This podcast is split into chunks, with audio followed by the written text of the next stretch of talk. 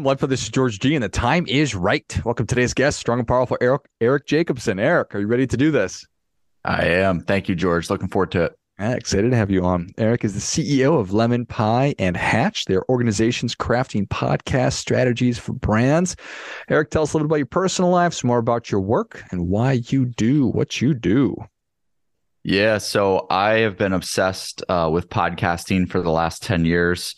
I got lucky that my passion for it just so happened to be at a time where it was a good time to get involved in it. Uh, wasn't too early to where the business wasn't successful and wasn't too late to where the competition was too fierce and we couldn't be successful. It was right, right around the time when it was just starting to take off. And uh, yeah, I got a family. I live in Ohio, and uh, just a just a a person who wanted to create a company, found podcasting, uh, went for it. Uh, took a lot of bumps and bruises along the way, but figured it out and uh, and have been really fortunate to uh, to be in the position that I am now.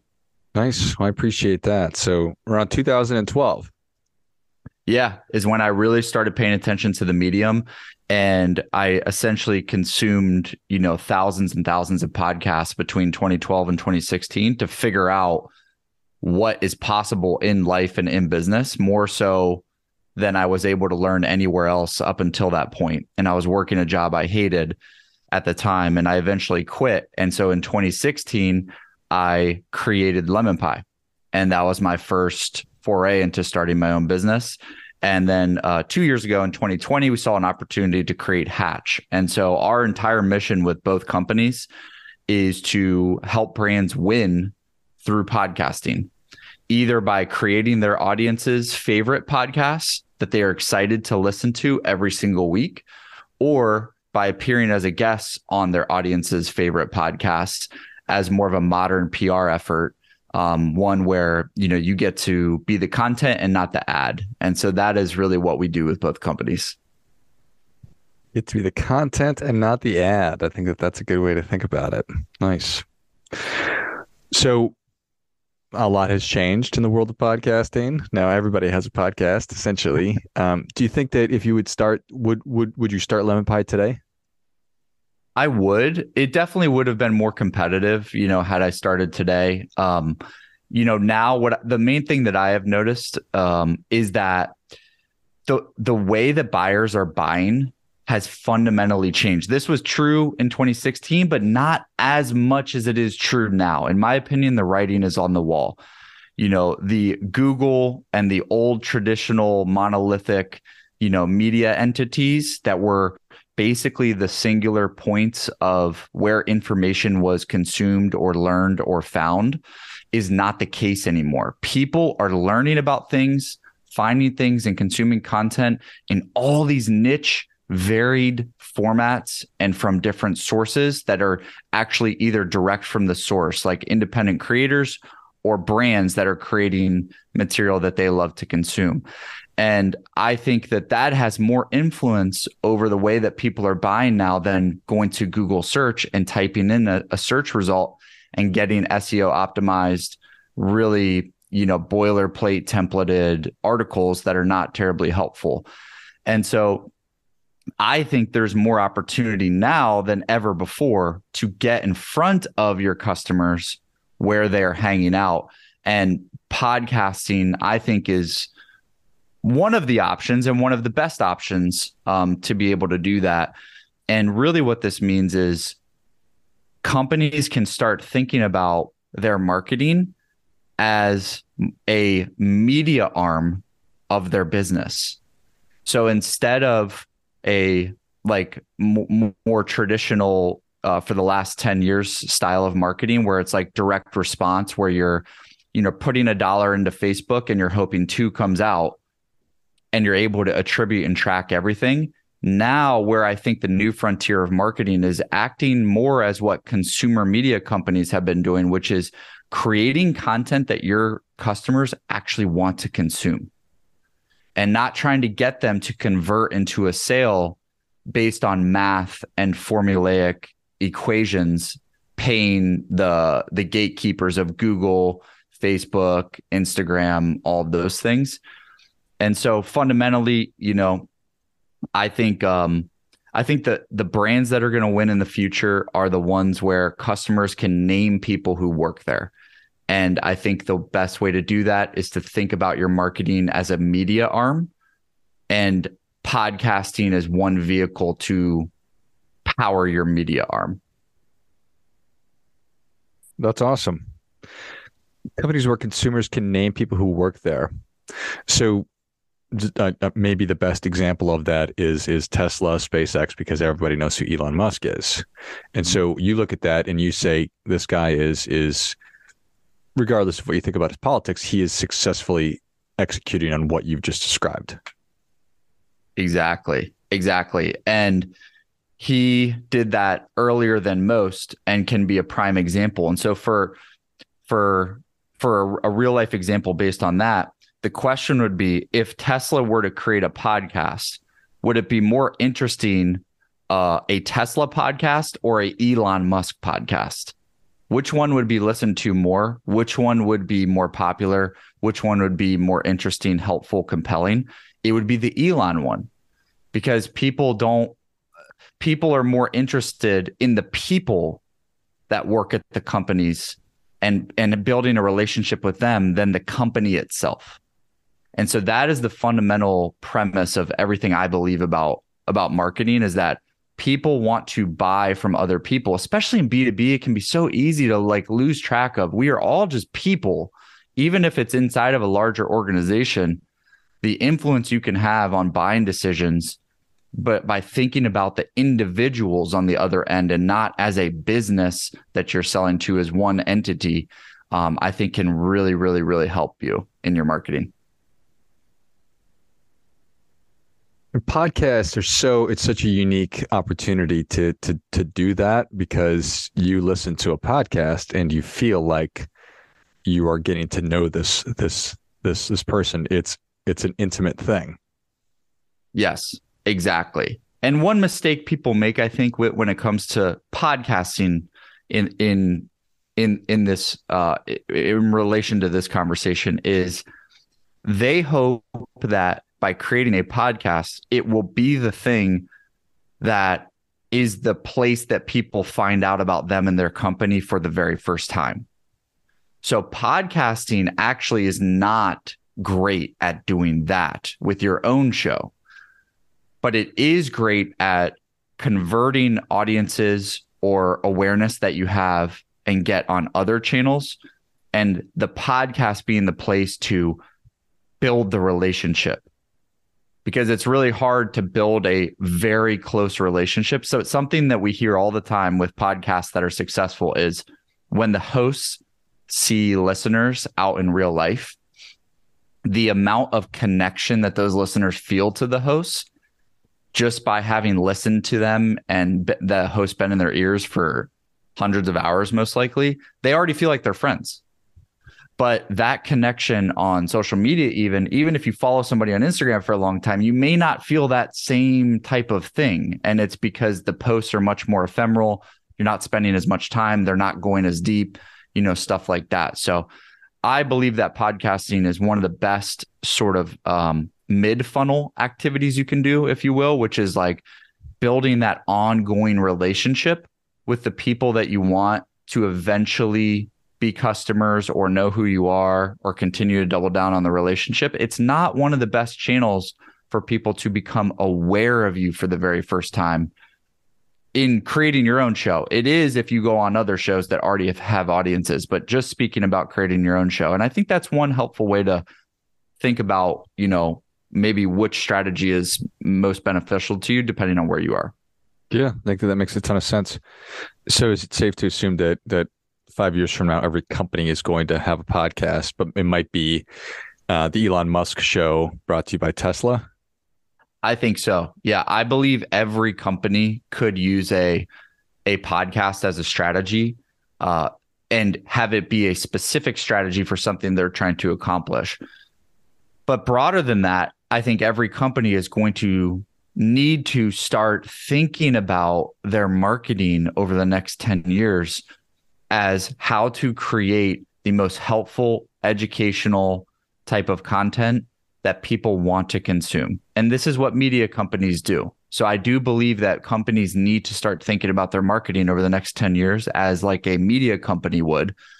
And again, podcasting is one vehicle for that. There's also newsletters and there's also uh, long form uh, video and there's also events and things like that. But podcasting is one.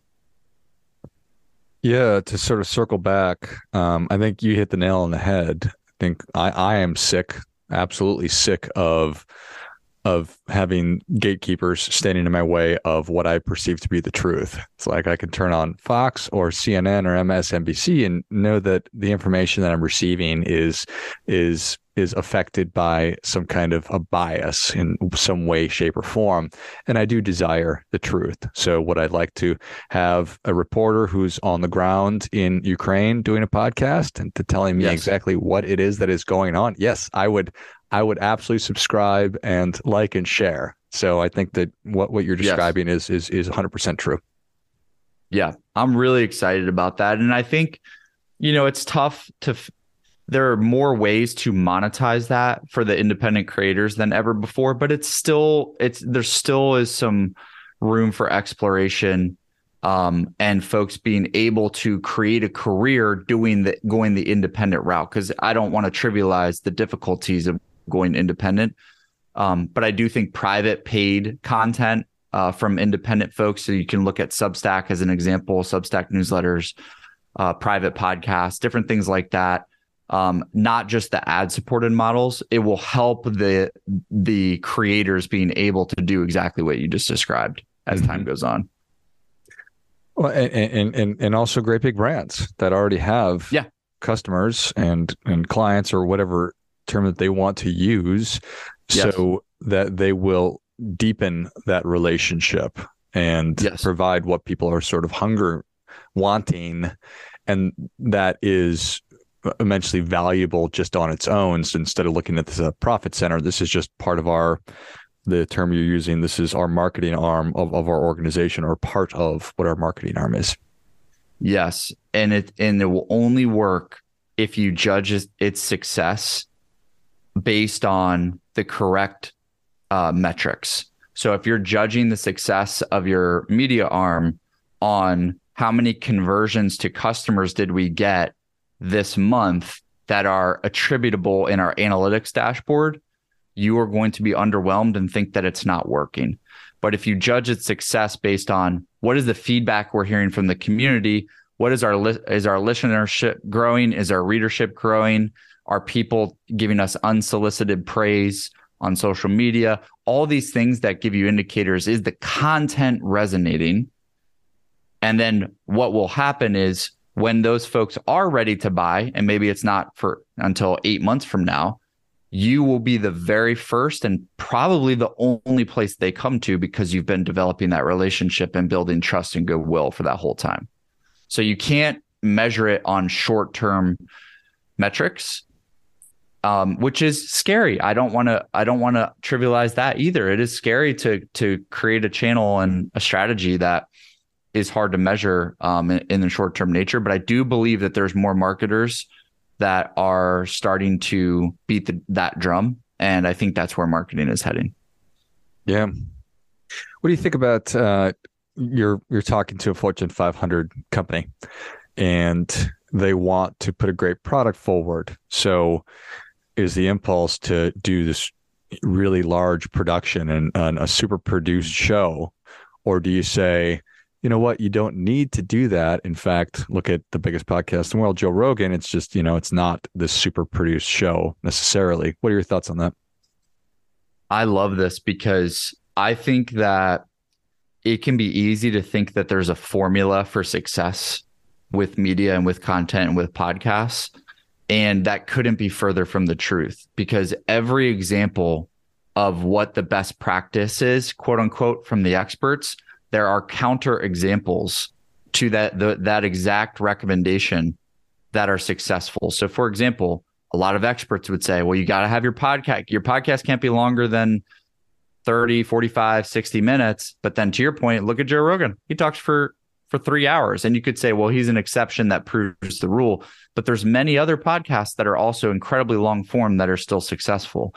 And so I don't think there is any one, you know, magic uh, silver bullet to what the the answer is that will be successful. The question though is, what does your audience want, and what other competition for the type of content that you want to create already exists. And those two things will help you determine how, if and how you should differentiate. So, literally getting on calls with customers and saying, What content do you consume?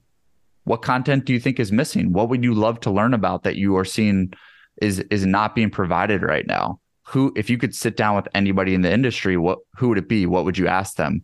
Doing some research to what your audience's pains are in terms of the content they want to receive and consume, and then also going and looking at other shows that are already trying to service that market and seeing you know what is their value prop of their show what is the the episode structure that they have and all of those things can help you determine you know what you could create i would argue that a possibly even a highly produced uh, storytelling driven show from tesla would do would be less successful than a daily seven minute stream of consciousness Elon Musk podcast that is just him talking into his phone and it's uploaded right to to Spotify and Apple from there. And so it's really not you know it's it's it's really about what the audience wants and what your internal expertise is and how competitive the market is and that determine will determine what you should create. I think that makes a lot of sense. Is there any reason why companies wouldn't do that? I yeah, definitely. Um, I think that every company should do this, but the question is when.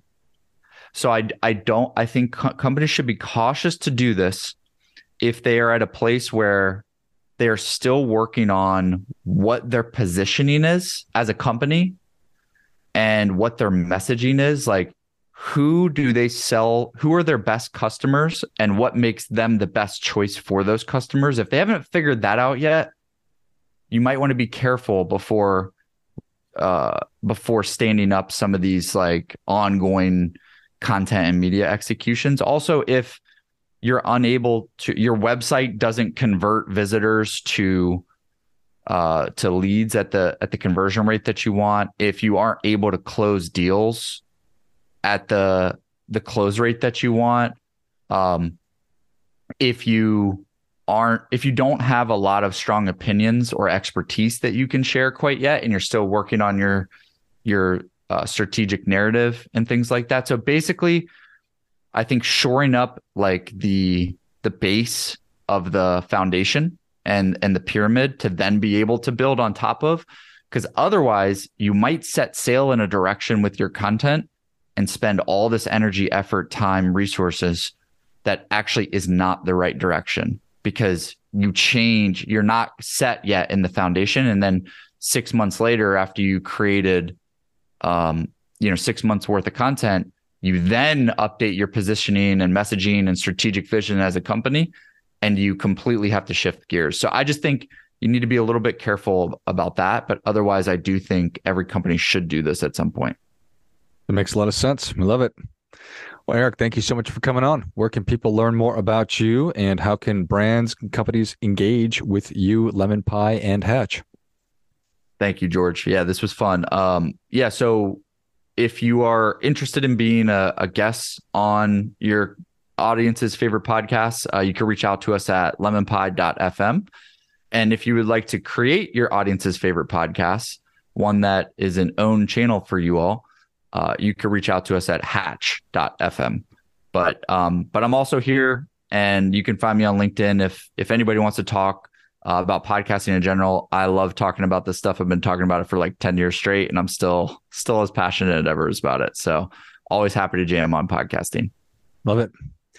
If you enjoyed this much as I did, show Eric your appreciation and share today's show with a friend who also appreciates good ideas. If you are interested in being a guest on some of the best podcasts in the world, go to lemonpie.fm. And if you are interested in getting your own podcast up and running and having a conversation about the best way to go about that, go to hatch.fm and you can find Eric on LinkedIn and hit him up and chat about podcasting.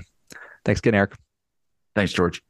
And until next time, remember do your part by doing your best.